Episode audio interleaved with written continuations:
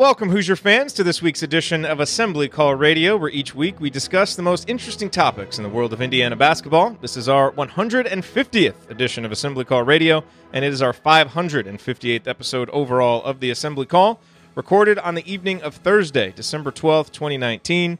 I'm your host, Jerod Morris. And let's begin this edition of the Assembly Call how we begin every edition of the Assembly Call, and that is with our Hoosier Proud banner moment. And Indiana is the national champion. When it comes down, Indiana will be champion. Smart takes the shot. The Hoosiers have won the national championship.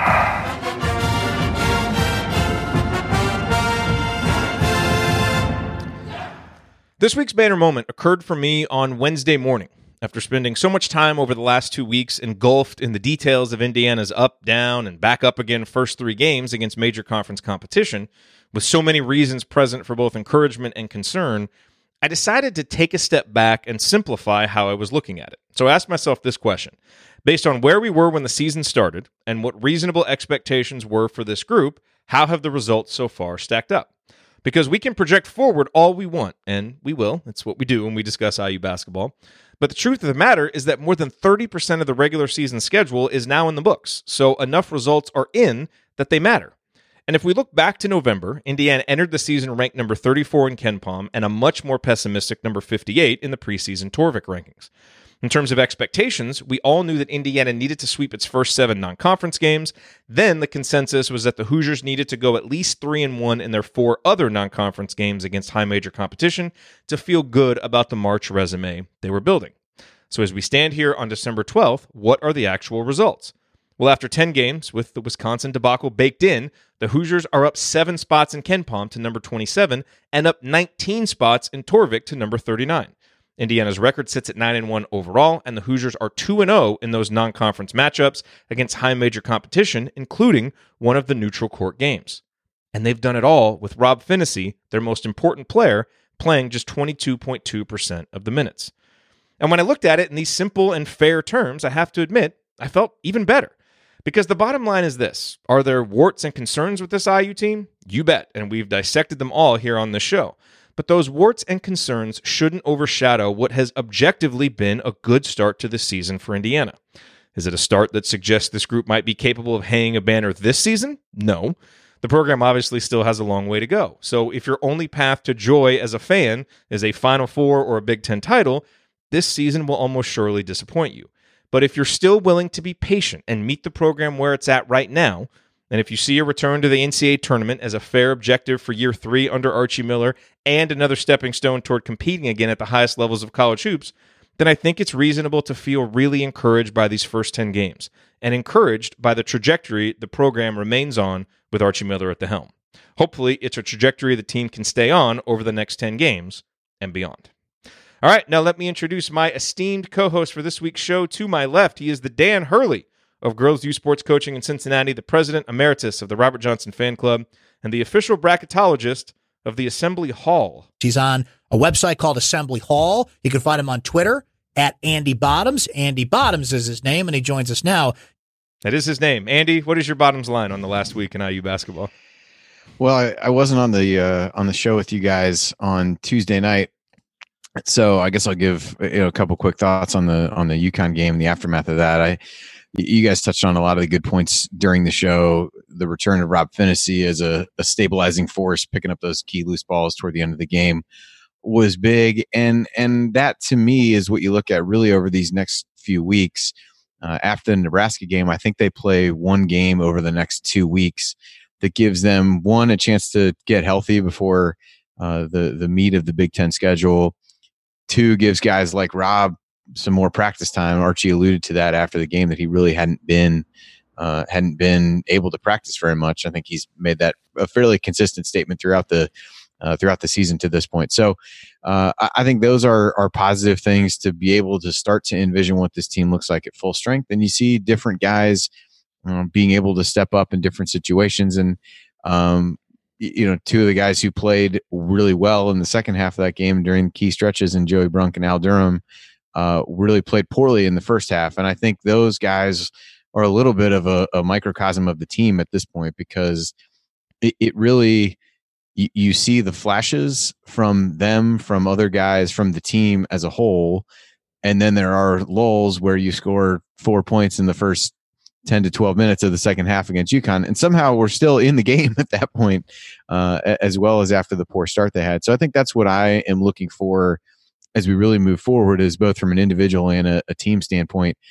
How do the stretches of bad play get shorter and shorter and the level of consistency, the level of intensity uh, on the defensive end? How do those things not come and go as much as they seem to have come and go over the last few games? So, uh, Nebraska game, maybe a, a, little bit of a step up to some of the non-conference home games that they've had, but really after that gets to be um, gets to be difficult again as we've as we've talked about so much. So, you know, that's really going to be the key to you know if we if we look at those numbers that you gave another month from now.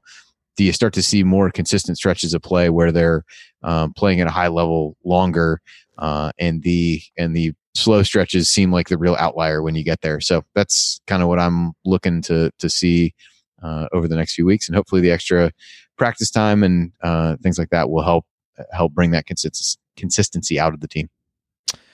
And to my right, he is a senior writer for the Big Lead, an aspiring shot doctor who has edited his business cards to proudly proclaim that he will quote teach you how to shoot like Damezi Anderson, and a man who will disparage parents until he needs his own. Being a parent's super important. Held you in my womb for nine months. How long until that debt is paid? When you guys miss, it's fine because oh, we have kids. This overly super involved dad. I've got to text my parents real quick about something. So,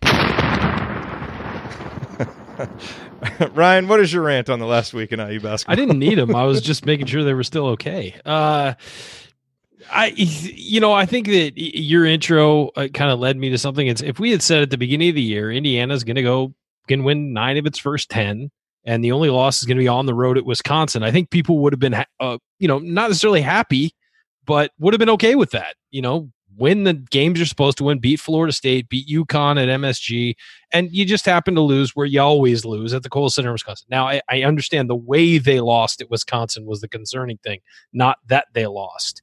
Uh, and, and, certainly there are issues there that we've, you know, dove into head first after that game, and I think we were fairly, fairly heavily negative. If you listen back to that show. Um, I got um, some comments about that.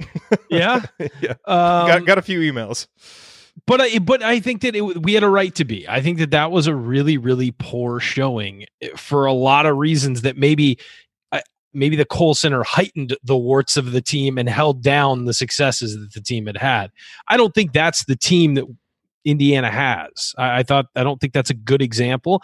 Just like I don't think necessarily that uh, the good stretches of Florida State are what this team is at its heart necessarily either. I think that there's sort of a a happy medium there uh, that they're going to come in in the middle of. And and I don't think that the bad stretches of the UConn game are what this team is either. I think that they're they're probably a little better than that. Uh, but I, I think that what we can say from this first 10 game stretch of the season, as you said, 30% uh, of the, the season's games are essentially gone. And um, I, I think that there are things that we've learned about this team that are better than maybe we expected. Things that maybe you know, like the outside shooting, hasn't jumped up the to a, to the level I think we need it to. But we've also been missing one of our key outside you know perimeter players. So I think that there's there's a lot of balance there that we need to. We still don't have all the answers, and I think last year we harped on it. You know, don't judge this team until January because that's really when you can start judging a team. I think this year's probably the same. Uh, you know probably some sort of the same refrain as they they try and figure out starting rotations and try and figure out you know do they need to change it now the guys are getting healthier figure out the secondary rotations figure out what they're going to do on the interior as as Joey Brunk and, and De'Ron Davis have both struggled. Uh, do you go with sort of a smaller line, smaller but quicker and more athletic lineup on the interior with Trayce Jackson Davis, Race Thompson, Jerome Hunter, guys like that? Um, and I, I think the coaching staff is still figuring it out. So we'll learn something about them against Nebraska for sure because how do they handle success? They didn't handle success well after the Florida State game. They got run out of the gym at Wisconsin. How will they handle the success of going on the road uh, to a neutral environment? Yes, but a tough place to play in Madison Square Garden. How do they handle that win? and and and can they elevate their game instead of having to sort of be woken up by getting punched in the mouth that'll be interesting to see i, I think it's something to watch on friday is how do they start the game how do they react if they get punched in the mouth and and how do they finish the game and and coming off of that win on Tuesday. Sure hope we don't get punched in the mouth by Nebraska in our, I in our own gym. That'd be that'd be concerning in, in and of itself. All right, That would never happen, Jerod. We all No. know that. never, never. Uh, okay, this week uh, we're going to go through a couple of Hoosier headlines. We'll take a deeper look at the rotation, uh, which Ryan kind of started talking about there, and then we'll answer a bunch of questions uh, as we always do. All of that coming this week on Assembly Call Radio. Before we get to all of that, let's talk real quick about tickets because you have a lot of options when it comes to where you get your sports tickets, and this is not an industry that is known for its growth, its innovation, and its customer friendliness. But with millions of live event tickets and a price match guarantee, SeatGeek proves that there's a better way. They built the fastest way to find tickets so that you can stop searching for the perfect seat and instead start enjoying it. Just look at the App Store. SeatGeek has over 50,000 five star reviews, and the reason is because they deliver a better process for buying tickets. SeatGeek pulls together millions of tickets from all over the web, and then they rate each deal on a scale of 1 to 10 with a color coded system to show the value. Green dots mean good deals, red dots are overpriced, and then they display the tickets on an interactive seat map so you can see right where they are. As I've said, I was recently purchasing tickets to Hamilton at a venue I've never been to. Having that color coded system was hugely helpful to me to actually know that I was getting a good value on the tickets. And every purchase is fully guaranteed, so you can shop for tickets with confidence. I have the SeatGeek app on my phone. I use it for sports tickets, for concert tickets, whatever it is. That's why I feel comfortable recommending it to you um, because I use it myself and it always works exactly as it is supposed to, even better. Can a brother get some coupons? Yes, best of all, SeatGeek will give you $10 off your first SeatGeek purchase. All you need to do is use our promo code. So, with Christmas coming up, if you want to get live event tickets as a stocking stuffer, download the SeatGeek app, use the promo code ASSEMBLY to get $10 off your first purchase. That is promo code ASSEMBLY for $10 off your first purchase. All right, guys, let's go through a couple of headlines. Uh, biggest storyline around the Big Ten so far early in the season is uh, it's hard to win on the road in the Big Ten. Who knew? It's just it's a, it's a crazy You new development say. this season. So I will say, like, it's been, you know, it's one of those things. Like, uh, home teams are undefeated. I don't know if, I hope, tell me if that's changed tonight. I don't think that has changed, but as of this morning, No, there's no conference games tonight, so you're still yeah, home home teams uh, were undefeated. Unfortunately, Indiana was one of only three teams that actually lost by 20 or more. Penn State and Minnesota both dropped uh, big games. Um, but you know, Andy, like, are you looking at this as there's something crazy going on this year with home court advantage, or is this just maybe some clustering at, in the very small sample size at the beginning um, of what we all always knew, which is that it's hard to win on the road in the Big Ten, but we don't know enough yet to know if this is like a some crazy trend for this season that is bigger than normal. It- yeah, I mean, I think as you scroll through the games, I, I would guess if you went back, the home team would have been favored in nearly all of them anyway. So, in, in that sense, people held serve. I, think the ones that people would point out would be Maryland losing at Penn State. Maryland almost uh, lost at home to Illinois, and Penn State has played played better. Uh, and IU knows as well as anybody that it almost doesn't matter how good you are. Sometimes just weird things happen uh, playing at Penn State. So that's you know that's potentially one that you look at, and then Wisconsin losing at Rutgers. But the Wisconsin team that showed up in that game looked a lot more like the Wisconsin team that had played um, leading up to the IU game, which uh, perhaps says something about Rutgers, maybe says something about Wisconsin, maybe says something about IU.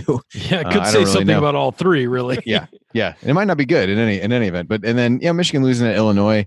Uh, I think if if you take the positive side of what Illinois could be in some of those more optimistic projections about them, I think Michigan is going to be a bit up and down, uh, and that was in general closer than the the nine point final margin would indicate. So I don't know that there's uh, any overarching thing there. I do think you, you see in some of these teams, and it was it was a case with IU. I think it may be have been the case with another team or two that it's one of the first road trips, if not the first road trip that they've taken all season, and I think that plays into it a little bit as well. So uh, you'll see some of those.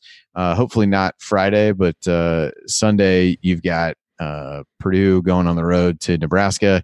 And you've got uh, Ohio State going on the road to Minnesota, so that uh, that streak could be broken pretty pretty easily. And I think I think Michigan State plays at Northwestern at some point next week. So you might see a rash of of those road teams win. I think it's been a little bit of the the matchups, and in some ways, the Big Ten's done a nice job, whether on purpose or not, of getting some decent matchups among these uh, these early ones. Well, it's it's also to think about as as you kind of alluded to. eh, The, you're starting the conference season in December when these teams haven't necessarily been on the road yet. So they're walking into a road environment Bears a mouth. conference. Eh, yeah, in, in of course. In in a conference game as opposed to going on the road in a tournament or or maybe a non-conference where you're expecting them to, to maybe lose if you go on the road and play let's say Louisville like Michigan did or uh, or, or any of those uh, situations. So I, I think that that probably has something to do with it and it's something we'll probably see as a pattern over the next couple of years as they have these conference games in early December before teams are really playing their best basketball. I mean you saw again teams like Duke losing at home to a Stephen F. Austin. That happens early in the season. That usually doesn't happen in February eh, when these teams have sort of you know had a chance to play together and gotten better and incorporated all the new pieces. Cameron, not a Bears mouth that night. No, not that night. Well, I think you've I think you've seen Big Ten teams go on the road in other non-conference games and, and fare well. You had Ohio State win big at North Carolina. You had Michigan uh, Michigan State won at Seton Hall. Uh, even Penn State winning at Georgetown. I was just kind of thumbing through Yeah. uh, some of these. Iowa's up big at Ohio or at Iowa State to, tonight.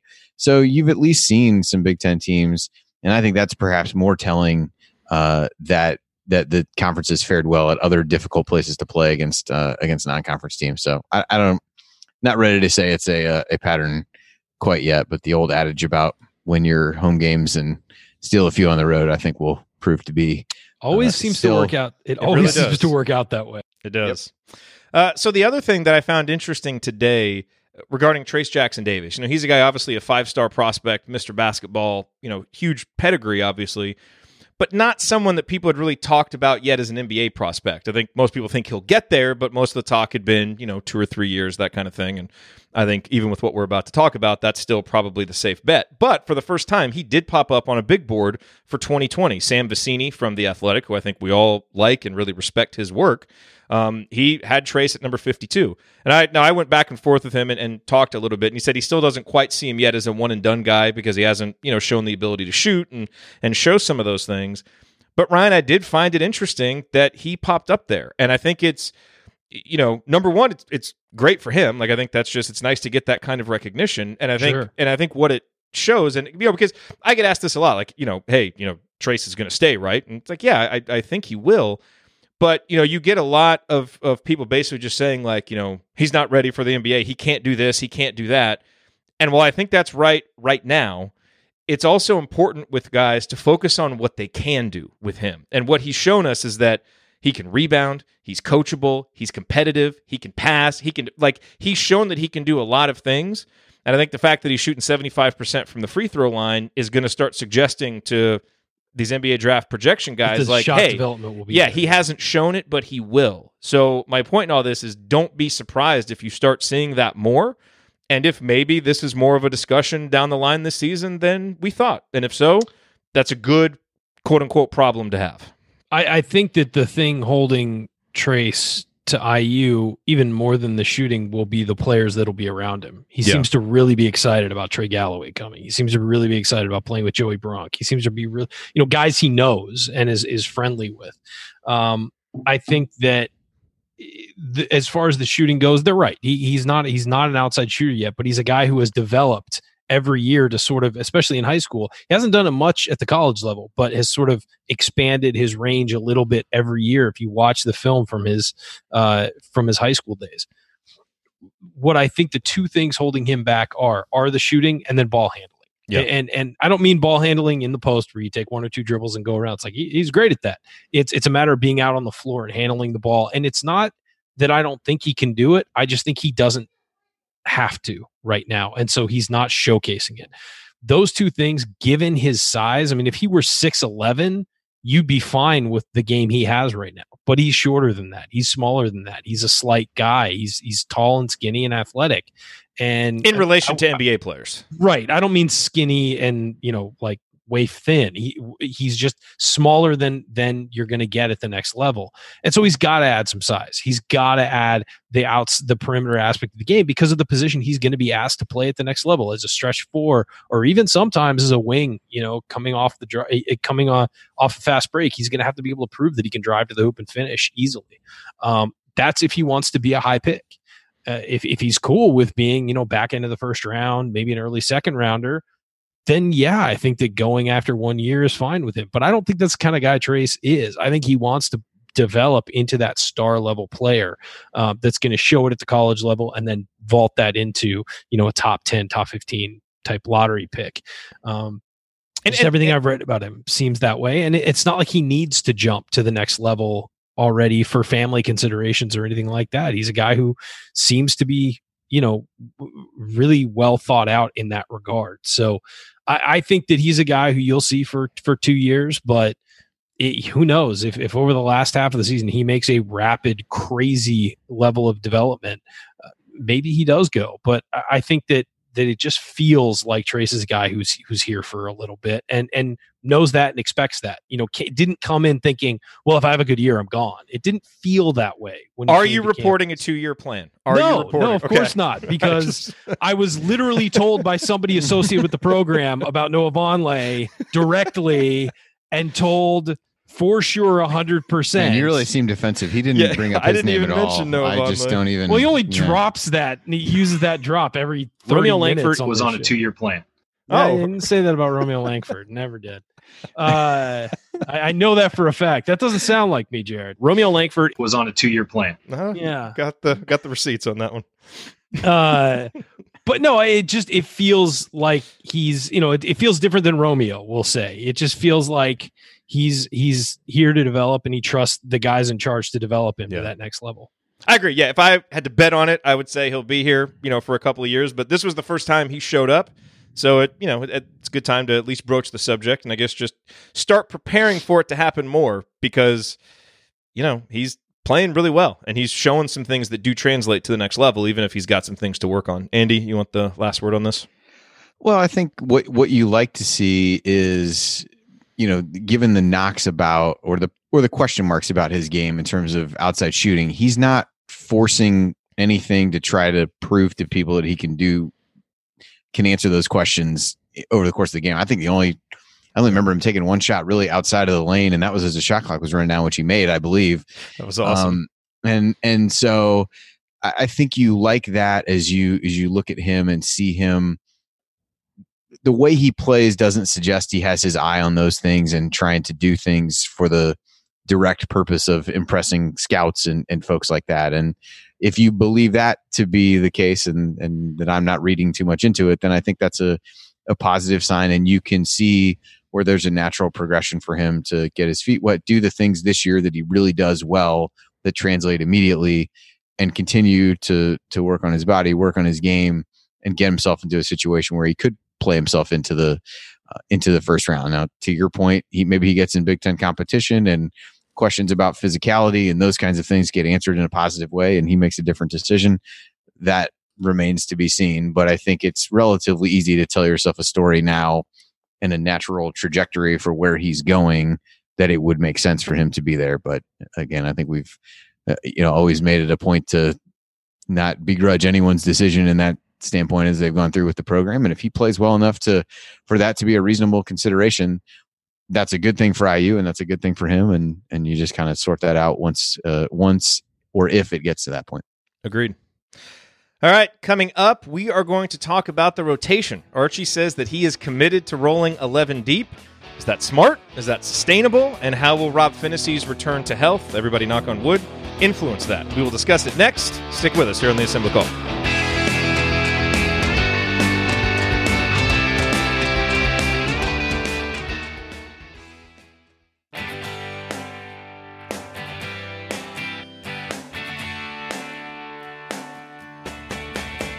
This is Verdell Jones. What's better than an epic buzzer beater?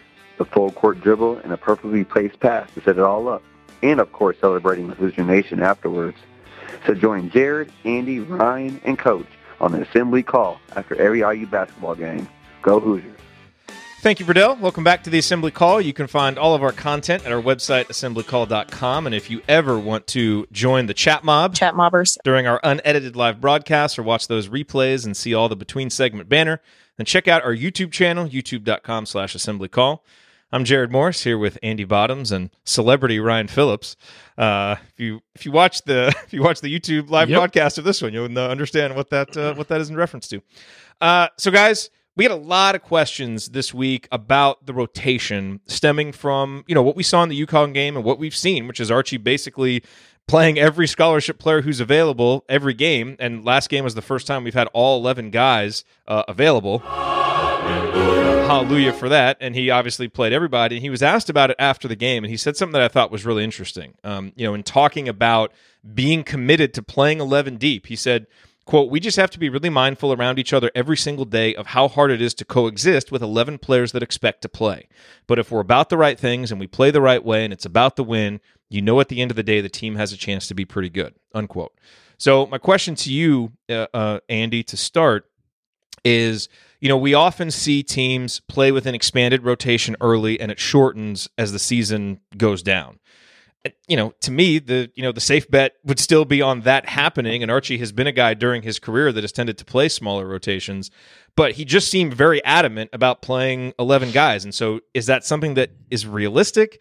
Is it smart? And do you worry all about what he kind of hinted at, which is that if you've got eleven guys expecting to play every game, you know there may not be minutes to go around, and how do you manage those expectations? it's it's an interesting one because you look at even even the UConn game. There were stretches toward the end. You guys alluded to this after the show of Trayce not being in the game uh, for a, a, fairly long stretch toward the end, and it feels a little bit like what we talked about with the starting lineup. We we talked about how what we've seen of Archie is that if he finds something that seems to be even if it might not be working, he seems reluctant to to change that. And I think the same thing happens when he gets a group of guys on the court who seem to be playing well together in key stretches. He he's very much willing to to ride them out. Uh, and as someone who did lineup analysis during the Tom Crean era, I can suggest to you that that is not something that I uh, had grown accustomed to in recent years with the program. So I think you see that, and and that to me suggests he he is committed to doing that and for the most part it's it's been effective i think there were questions that we had but he you know we talked about the, the joey brunk and al durham the way they played he didn't turn away from those guys even when a lot of fans us included would have said i don't know that this makes a ton of sense and so i think if you view it on a game by game scenario and say everybody's going to get or most of the 11 guys are going to get some kind of chance and then if something works guys are going to be out there I guess that's how you view it. I still would imagine that by the end it, it narrows down a little bit, but I, I, would also question as you look at it now, if you think about the guys that we would have said were end of end of the rotation guys coming into the season, what have they really done to suggest that they don't deserve time? Armaan Franklin was a guy we didn't know a ton about. He played well out of necessity at times so far, but had some good moments in the UConn game, has had good moments in some of the tougher games, has struggled as you'd expect a freshman to do. Uh, Damezi has really picked things up. Race Thompson, a lot of people are clamoring to see more playing time from him. By a lot of people, I mean Ryan and the one person who sent in the question. Um, but I think no, I think Ryan no, actually sent in that question under an assumed name. Entirely I did possible. not. Although I would, I, I I probably wouldn't have been it if I did, but I didn't do with this one. I probably yeah. So, but I mean, he he there's things he's done that have warranted more minutes. You've got Jerome Hunter who's getting back, and he showed some flashes in that game. So, I think if you want to answer this question to say I don't think playing 11 is the right thing to do, you've got to at some point be able to pinpoint guys who you don't think deserve those opportunities, and maybe over the course of the season that happens. Um, and, and De'Ron maybe is that guy, but he had a few moments in that game. So I think if you say you don't think he should play 11 guys, then you better go figure out who he's not going to play. And I don't think that, which is a good thing, is an easy decision it's not a decision he's had to make though because not everybody has been healthy until the UConn game. So yeah. it's a little bit hard to figure out how that all shakes itself out. And let's also be re- realistic about what it might look like because number one, hopefully Rob is back and he's taken a good chunk of minutes, so that's you know going to be less minutes for some guys. But you know Ryan, what it has really looked like, you know, even with every guy playing, sometimes it's a guy only playing four, five, six minutes and needing to really make an impact. Like we saw Race play four against UConn. De'Ron has often just played a few minutes. And so, you know, number one, that might be it where everybody's playing, but some guys are getting shorter stints, and it may just be matchup based. You know, there are going to be some games where De'Ron just isn't really a good fit. But it was clear that the coaching staff I mean. well, same with Brock, but but it was clear that the coaching staff saw something they liked offensively, getting the ball on the block because they kept putting Brunk in there, they kept putting De'Ron in there and giving them chances on the block. And, you know, they didn't convert efficiently. You know, Brunk had his one stretch, but it was clearly something in the game plan from a strategic, you know, perspective and opening that they saw there. And so they played those guys. Other games it might be, you know, you might not be able to put those guys out there. So it might not be something where it's like, okay, every single game, all 11 guys are getting their allotment of minutes, but it's something where as you go through the season, you're using them regularly, just kind of in different amounts based on the matchups and based on who's got the hot hand in any given game. Yeah, I think that's how, the way you have to do it, and, and you're going to face different types of teams that do different things. And again, I, I mean, I know I've harped on Race Thompson, but just given the matchups we're going to see this year, it's going to be probably to the team's benefit to have a maybe smaller but quicker more athletic defender down in the block along with Trayce Jackson Davis than having Brunk or De'Ron Davis out there. And so when I when I refer to him, I'm referring to, you know, a guy who can guard in the post, but when his post player goes out on the perimeter, he can also go out on the perimeter and not hurt you out there, as we've seen Brunk and Davis do when they're put in pick and roll action. He's a guy who can actually defend the pick and roll much better than they can and quicker and not have to go so far out on his hedges and can recover and all that. So I think, and, and Trayce Jackson Davis can do that as well. So you're seeing him be put on bigger players defensively. Uh, it's that's going to be something they're going to have to adjust to. And and as far as the the playing eleven guys, if eleven, as, as, as Andy said, if eleven guys are earning minutes, those that's the number of guys who should play.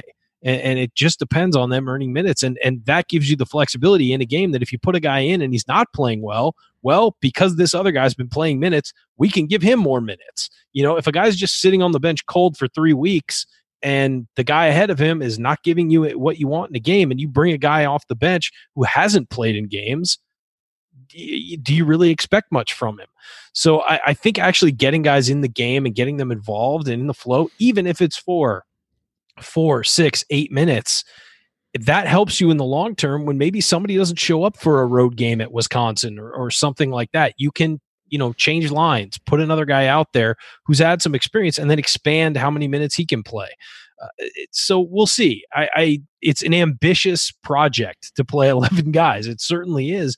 But as we've seen, guys that maybe we thought wouldn't earn minutes, like Damezi Anderson, like Armaan Franklin, and maybe they'd be the guys deep on the bench who came in in blowouts they're earning minutes and, it's different than we thought weeks ago. Uh, at this point, we probably thought De'Ron Davis may be playing a little bit more.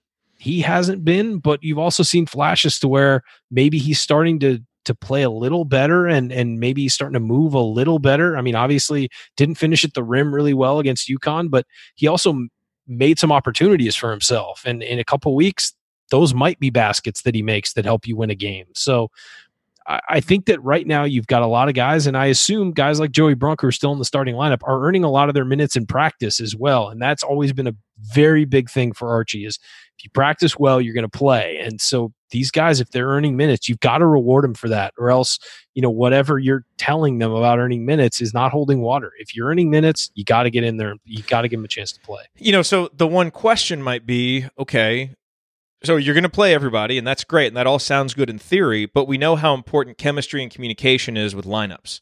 So you know, and, and coach kind of alluded to this in the chat, Andy, where it's like, okay, so maybe you're playing, you know, all eleven guys, and and and yes, you know, Ryan, to your point, like maybe in some games a guy's not playing well, you put in somebody else, but you probably want to have some different types of lineups for different types of games that you go to that they've played together. You like continuity, a small, yeah. like a smaller lineup, a bigger lineup, like you know some t- some guys that have really played together. So that way, when they get out there, they've got that continuity and they've got that chemistry.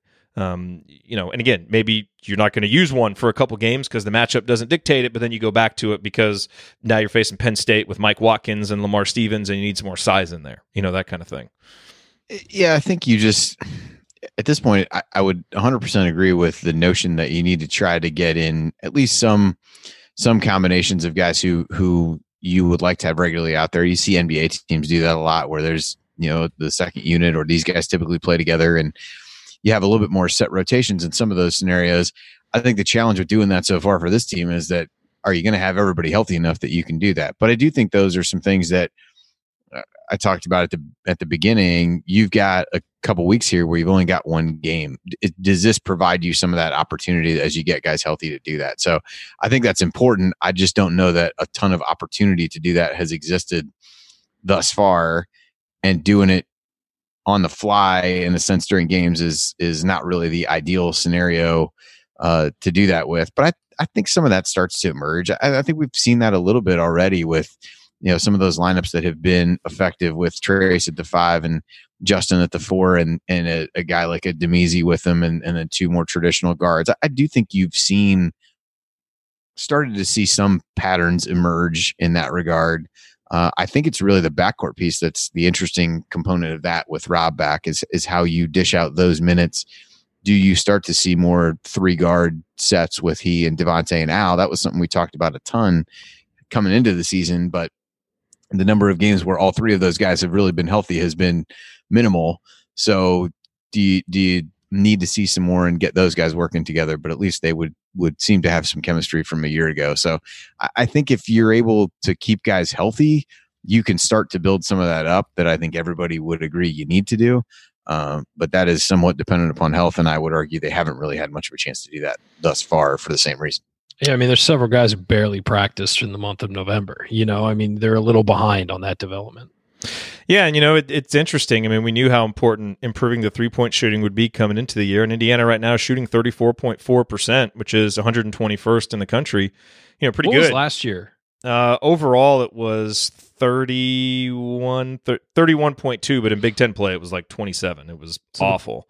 The, so the so percentages percentages have, have, have, gone up with move, and the line moved back, moved back. Too. Yeah, and it's it's gone up with Rob not playing much. He's one of your better three point shooters, and Devonte missing some time. So that's a good sign because I agree. I mean, I think at some point we'll be able to see more more of those lineups with Rob, Allen, Devonte, which is you know going to help this team space the floor some, which they haven't really had. Well, Ryan, I think Rob is a guy who can create some of those shots for other guys. Yes. I, the, the others for sure who have handled the ball aren't necessarily your by no means our traditional pass first type point guard. So if you see him, he's shown a good ability to get to the basket and score for himself. I would imagine that the number of shots that are off the catch going forward, if he's in there, go up quite a bit as opposed to it feels like a lot of the ones that have been hit have been more off the dribble shot clock situations, just not desperation necessarily, but a, a lot of them, at least anecdotally in my head, feel like they were not necessarily in the general like flow of the offense. And by the way, shooting that well with uh, Armaan and Jerome Hunter combining to go seven of forty-two, which I think is just young guys, you know, needing to get their feet under them and get comfortable shooting the ball because I think both of those guys project to be better shooters than that. Uh, final question on this, Ryan, just to kind of cover all the bases that people asked. What is like if you had to kind of trim this rotation down? Just think of like a general matchup, nothing, nothing specific what would be kind of the you know the five man lineup and the two or three guys that you have the most confidence in right now that you would kind of like to see get the most time?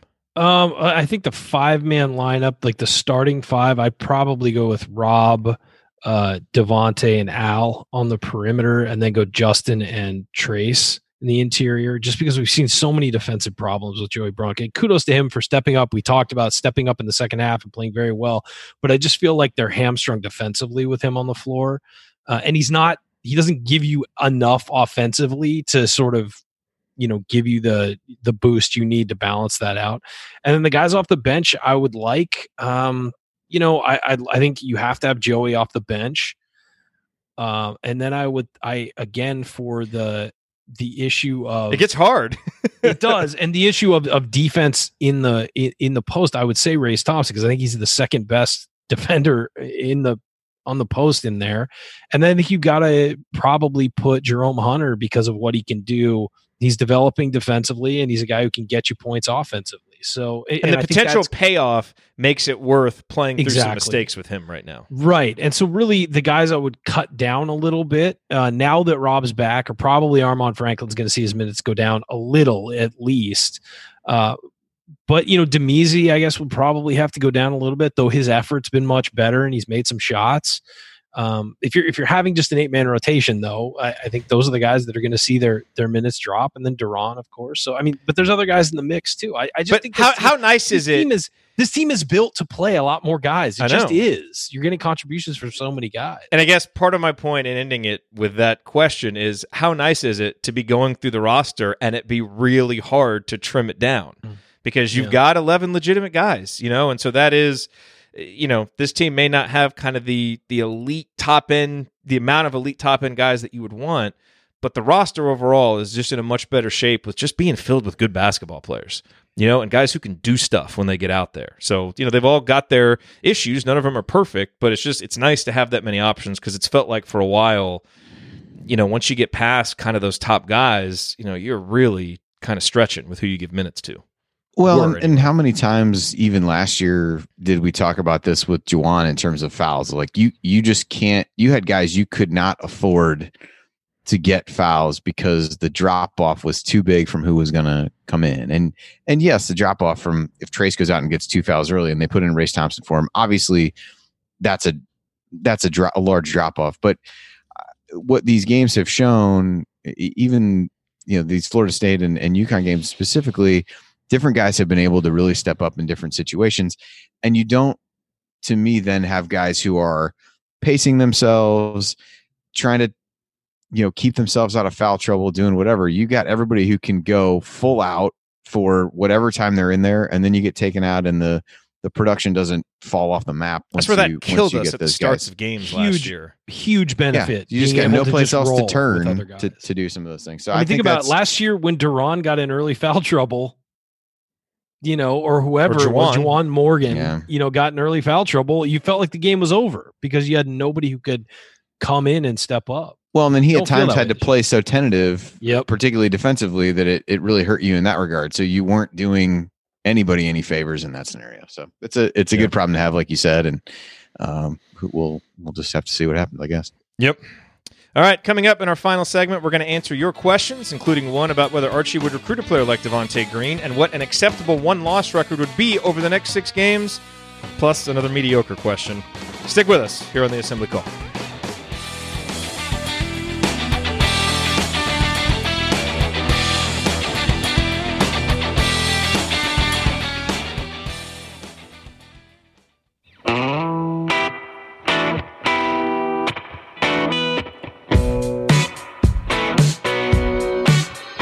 This is Jordan Hulls, and I never miss a shot or an episode of the Assembly Call. Thank you, Jordan. Welcome back to the Assembly Call. I am Jerod Morris here with Andy Bottoms and Ryan Phillips. Remember that you need to be subscribed to our email newsletter. We send out a weekly IU news roundup, and after every game, we send out a detailed post game analysis.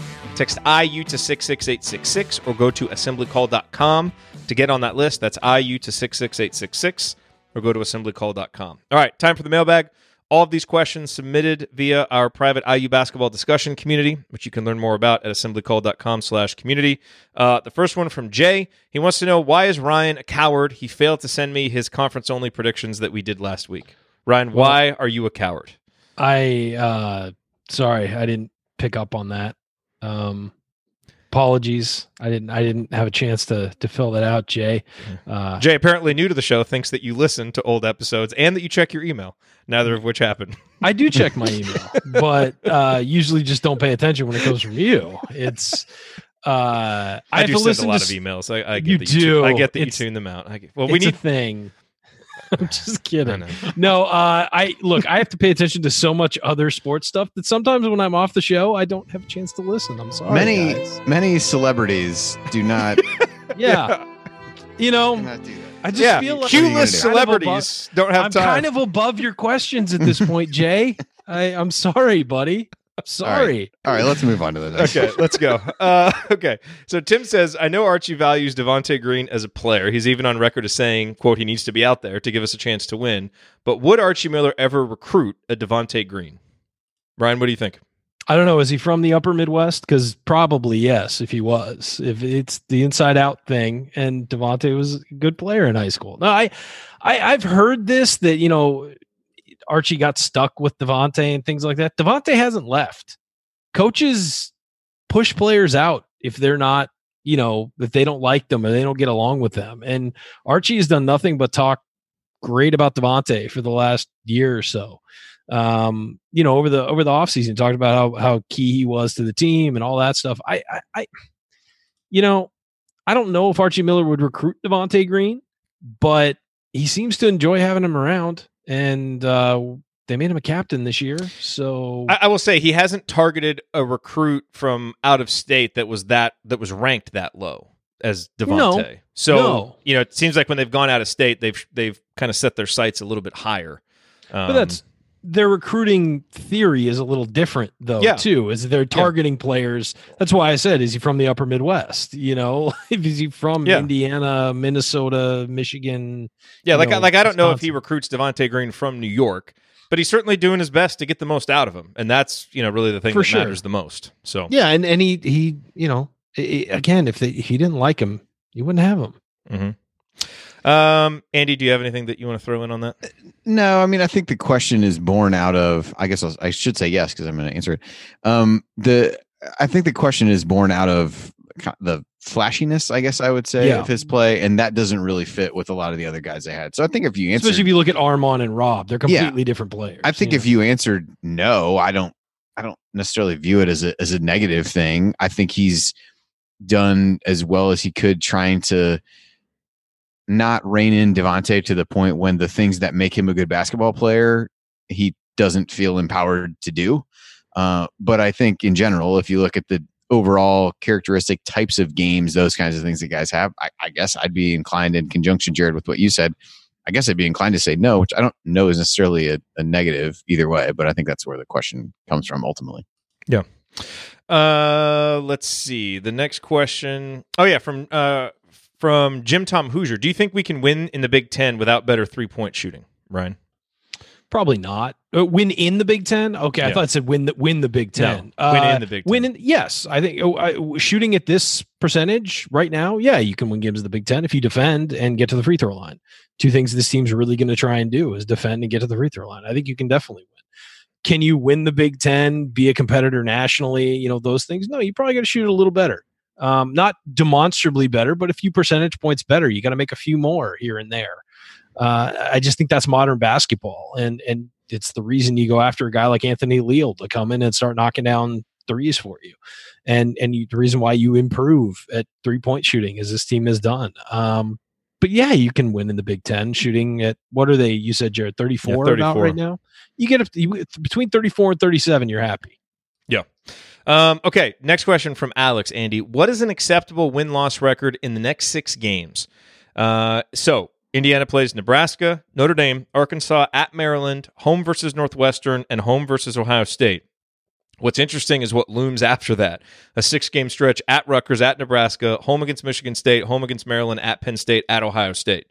So if you go through all kind of the Ken Palm single game projections there, it has IU at six and six in that stretch. A lot of But we're talking about the next six, right, but his his question was about the next six, but it's just it's interesting to set the stage because you're I mean, you're gonna probably take on some losses in the six games after that. So Andy, what do you think is an acceptable one loss record over these next six?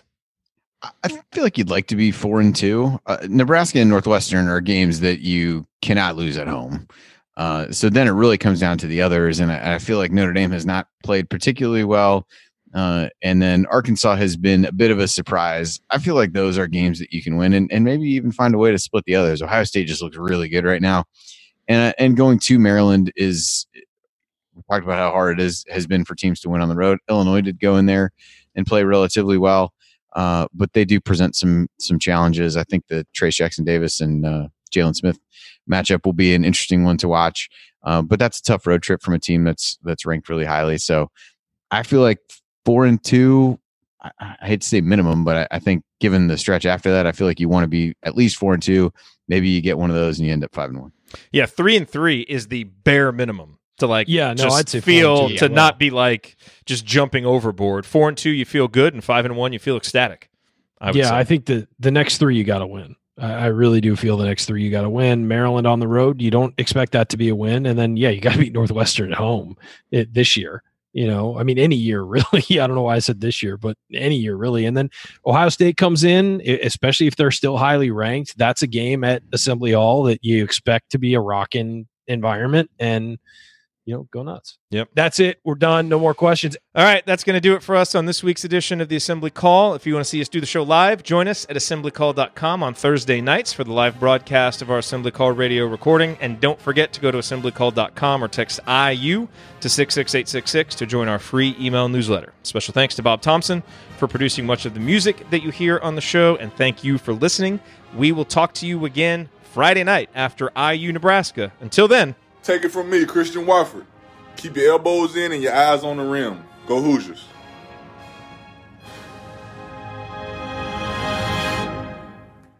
Thank everybody for coming out. All right, I got to get out of here, folks. Thank you. I have a mad crush on Coach Roberts.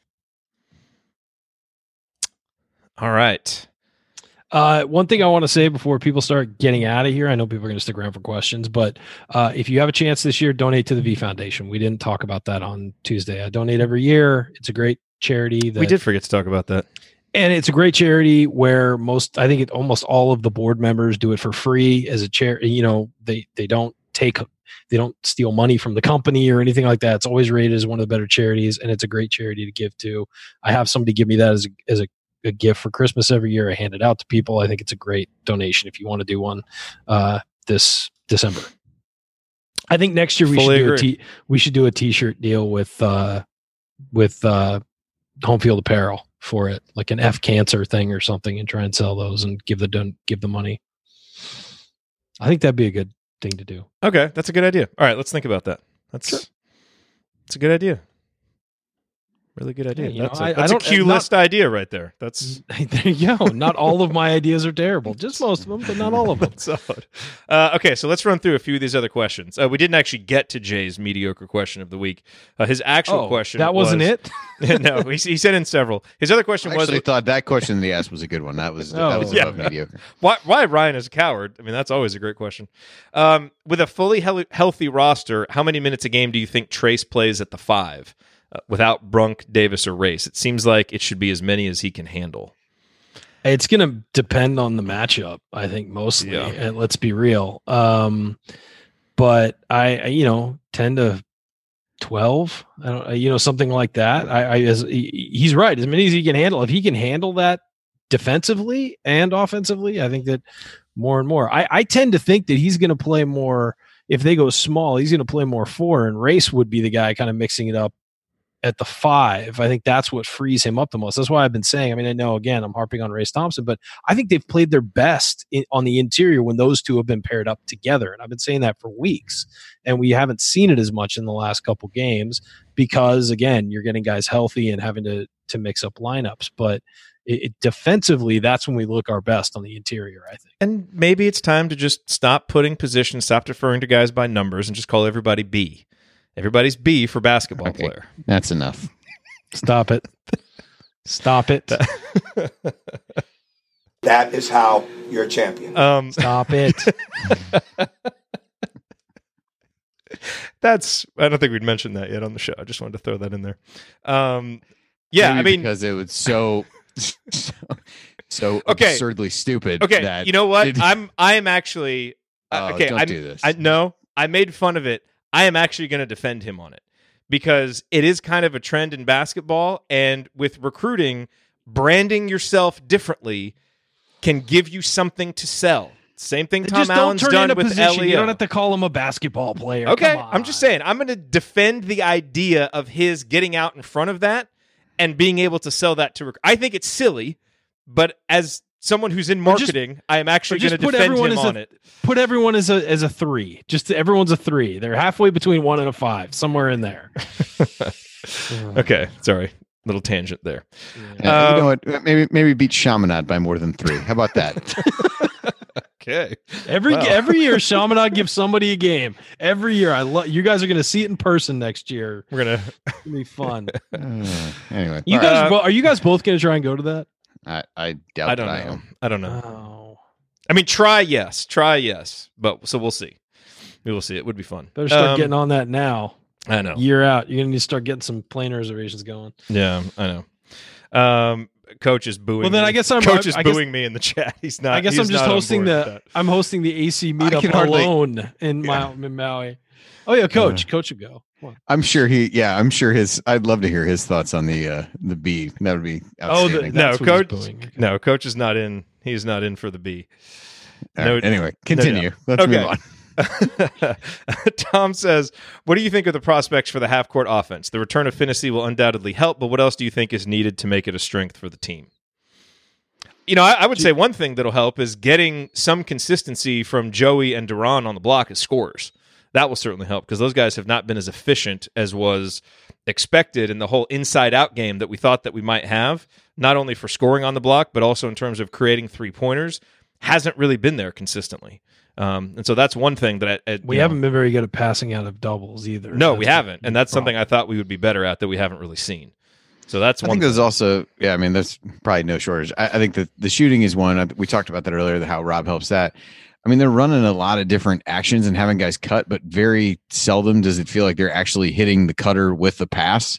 Um, so you're running a lot of stuff, but you're not really getting anybody. There was a couple times in the UConn game, I thought, I think Damezi made a, a nice pass to somebody on the run uh, who was really cutting toward the hoop and they got a basket. I, It's, our, it's actually to- our lowest efficiency play type in synergy is Hmm. cut cutters.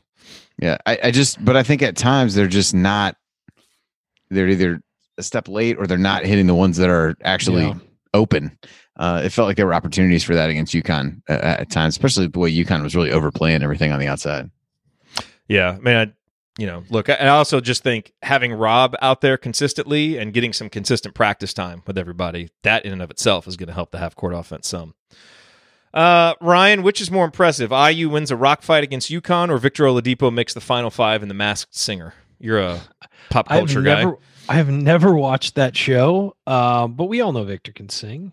Uh, I'd say the win, win over UConn more impressive because Victor, you know, he's almost he's cut an album before. He's a professional singer. He shouldn't be on. He should be disqualified from. That, I know, just the final five. Yeah, I feel like that would be. I mean, depending upon who else they have, I suppose. But yeah, I Yep. would. I would agree. Uh, Andy, which Big Ten team will perform better in conference than it has in its non-conference schedule so far, and which will do the opposite? This is from JD. That last question was from Kent, by the way. Oh. Do you have any Hold on, let me- let me- any hot Big Ten opinions? So the question was: Big Ten team will perform better in conference. Do okay? Do we feel better about Illinois based on how they've played? You know, taking Maryland, you know, down to the wire and then beating Michigan at home. Is that? Do we feel better about them, or the fact that they've, you know, that they blew that lead against Maryland and kind of looked frantic at times against Michigan? Do we not feel good about I- that?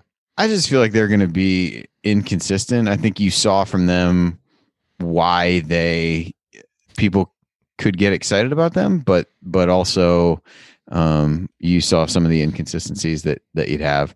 Um, I, don't know. No, nobody really had a a bad non-conference necessarily that I can Can I can I suggest one? I, I guess maybe maybe Purdue.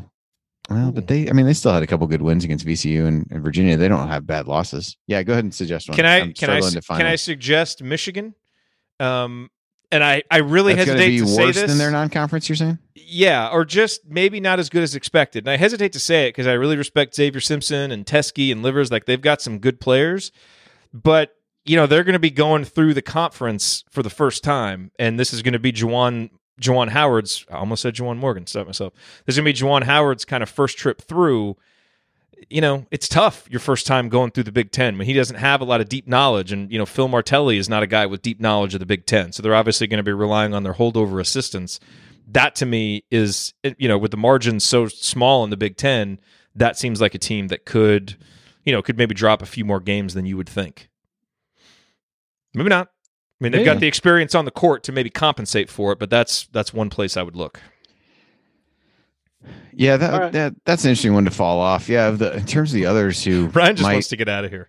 All right, Yeah. just, you know, uh, Whatever. whatever. We're just guessing, honestly. but no, I, I think I think I, I would agree that Michigan may be playing over its head and caught some teams early that have a lot of younger players and may not be what they are in six eight weeks. So I don't think that's unfair. A veteran team playing, you know, like a North Carolina team with a lot of young guys and beating them and rocketing up the rankings as a result. You know, Plus, North Carolina is just not good. yeah, no, North Carolina's not playing well. I mean, you, you know they'll be better in two months. They've got so much talent. They just, you know, they'll be better. But Yeah, I, Iowa's an interesting one. I mean, depending on what comes out about what Bohannon decides to do. I mean, they won at Iowa State. They've been, but they lost to DePaul, who's been better than people thought. But Garza's playing amazing, and they got guys that can shoot it if they if they get hot. So they might be one that maybe if you look at some of their performance in the non-conference wasn't very good. They did beat Texas Tech, who who looked good the other night, but they're kind of an odd one. They're a big swing team. I think their range of outcomes is pretty wide. Ryan from Sally, we are supposed to be relying heavily on our bigs this year, but looking at what the other big men, or Big Ten big men, are doing, wondering if we are a little soft. How do our big men compare with the bigs on the other Big Ten teams? Well, I think they'll step up. It's, it, I mean, it depends on you know. Trayce Jackson Davis has been elite. So I'm I'm not sure that that's necessarily true. The question and our guys who, definitely aren't soft. No, like it won't and, be because they're soft. Maybe because they're slow, but yeah, not because they're well, and soft. That's, and that's the other thing is a, who steps up to be that second level guy. Joey Brunk has, you know, he's had flashes, but he's also had flash. He's had stretches where he's played terribly. De'Ron, it looks like hasn't been healthy. Uh, Race Thompson has played some where I think he's been impressive. Uh, Justin Smith has sunk down to the four and played well some. Uh, you know, it, it's going to depend on who becomes that second level guy. Is Justin really going to be a wing, or is he going to sink down to the slip down to the four and help Trayce out, or is a guy like you know Race or Damezi or somebody else gonna gonna step up and get more minutes? Uh, or I'm sorry, not Damezi, but Jerome Hunter to get more minutes uh, in you know inside it's really going to depend i mean it's, it's trayce jackson davis a show on the block this year the question is who's going to be the other guy that, that that earns those minutes next to him so we'll see it hasn't played out yet uh, quick enough and and uh, we're, we're going to find that out probably by early january who's going to establish themselves as, as the other guy down there there are some solid big guys in the league, though. I mean, you Yeah, look there at are. the KenPom where it does the Big Ten All Conference. Four of the five are big guys. There's Wesson, Garza, Jalen Smith, and and Yeah. Teske, and that doesn't even include um, Georgie. Doesn't Oturu's playing good for Minnesota? Rutgers has a Um, bunch of just goons in there. So yeah, it's uh, it, it's definitely a league that's got a lot of a lot of big guys. So I think in that regard, IU's aren't going to be at the complete upper echelon with with those guys, depending you know outside of Trayce potentially. Um, but yeah, there's a there's a lot of good big guys. I don't. I assume this is a comment in the chat, or you're amusing yourself with your comment about Rutgers. no, uh, coach in the chat. Uh, I want to be referred to as H from now on, not host, co-host, or whatever. Positionless broadcasters or podcasters. that's a good one it's a good one Okay, so Joel. Okay, goons. I'm just talking about like you know, kind of your Big, your, your big, strong yes, the big tough Big Ten guys. Like you know, like Brunk at times is kind of a goon. You know, like that's what you want is you know someone that can just. Michigan State always has those guys. You know, that can just Big, go tough, in. Yeah, they're athletic, tough. Like yeah. they're not that skilled, but man, you're gonna really When feel you get foul- having played them. Yeah, when you Yeah. get fouled, it feels like a thunderbolt hit you. I Yeah. mean, it's it's yeah, and it makes you it discourages you from going in there anymore, which is exactly the purpose. Okay, so let's roll through the rest of these. This, I like this question from Patrick. It says lots of talk about streamlining the rotation, but I think the slow starts are more of an issue. Do you think a defensive focused smaller lineup like the ones that help us come came back versus UConn would help the issue? And it's really easy when you talk about the starting lineup to say, "Ah, it doesn't matter who starts; it only matters who finishes." I would agree. Unless you're consistently Mostly. getting off to slow starts, and then maybe you want to switch that up. So, is it time? And, and look, part part of this is when Rob is healthy, he's going to start. I think we all agree with that. Well, you're gonna- and, you're you know, gonna start Devonte's been coming off the bench, and you know and you and there is an part of your argument to be made that maybe you want that that I can I can see an argument for bringing Devonte in off the bench. I think I you're going to have Rob, Trayce, and Justin in your starting lineup. Those three guys are written in pen. Who else would you put in the starting lineup to try and get off to better starts with the knowledge that all guys are going to play and clearly Archie's going to ride the hot hand down the stretch because he didn't even have Trayce in the game the last four or five minutes against UConn until he put him in for the final minute. So, Andy, do you have a, a hypothesis for who might be able to get us off to better starts? Because I'm at the point where I'd like to see something, just a different mix, a different style Yeah, at the beginning of games. I I think that I think the challenge comes from and I feel like we're beating this to death a little bit, but but some of Brunk's challenges from a a, a, a ball screen standpoint, I think really put the defense in some tough positions.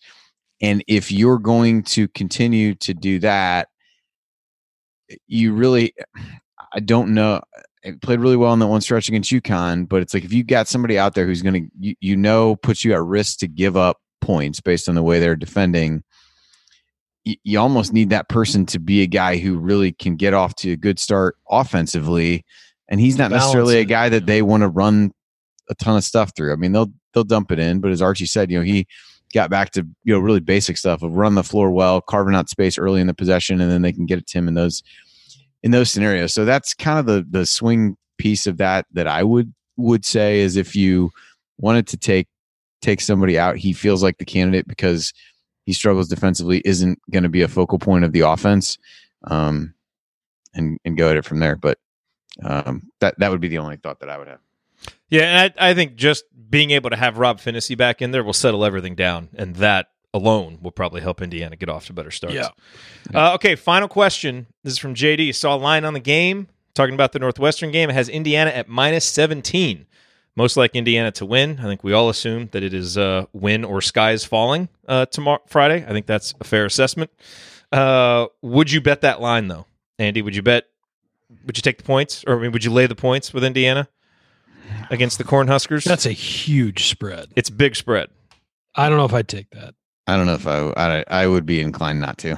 I think it's a double digit win. I certainly hope it will be, but yeah, 17 feels like 17 feels like a lot. Now the flip side of that is Nebraska has gotten blown out by any number of of teams, including you know they lost by 17 at Georgia Tech, who's who's not all that good. They lost by fifth or 19 to George Mason on a neutral court. So.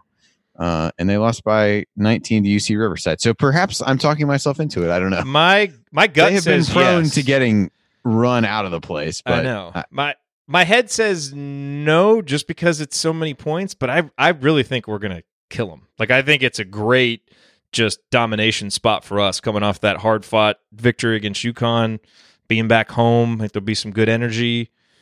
I I really think we're gonna dominate them. So I I I think if pushed push came to shove, I think I would I would lay the points. I think we're going to play really well. And I've been, as you know, I've been kind of pessimistic the last few games. I I feel pretty optimistic about this one. Yeah, I don't I don't know if it's gonna I don't know if it'll get to 17. Maybe it'll get to 13 or something like that.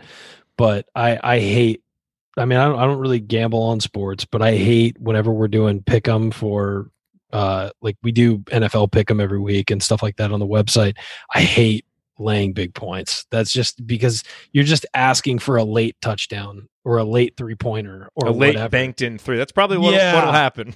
and if they get up big and they take guys out and put the walk-ons in, you're just asking for Nebraska to run off points at the end and make it look closer than it was. I mean, look at Wisconsin, Indiana. That was a 30-point game and it ended at 20. You Yeah. know, I mean, those things happen at the end of games when when a, a team gets up big and relaxes. Yeah. Uh, Kent says Nebraska, not Northwestern. Sorry, if I said Northwestern, I meant Nebraska. Oh yeah, you did in the intro, but whatever. Okay, well, I meant I meant Nebraska. You said um, Nebraska. Any uh any final thoughts, guys, before we bounce on out of here? An- Andy, I think it's just you and me because Okay. we're being we're being big time by Q over Yep. here. Yep. Big time. He's got his when the, celebrity. when the public, hey, when the public spotlight calls, Ryan answers. So what are you right. going to You do? know, that's, He's there. that's- I have uh, I have a duty to the people. Got to give the people what they want. I have a duty to the people. You dumbass. All right. Thanks, buddy. Appreciate it. All right. Thank you, uh, Uh, podcaster H. Okay. All right. Let's get out of here. All See you guys. good. later. All right. See you guys we'll talk to tomorrow you tomorrow night. All right. See you, everybody. Later, guys. Oh, go say hi to Megan. She's going to be on hand selling programs at Assembly Hall. Go say hi to her. Give her a hug. Tell her hi. Bye, everybody.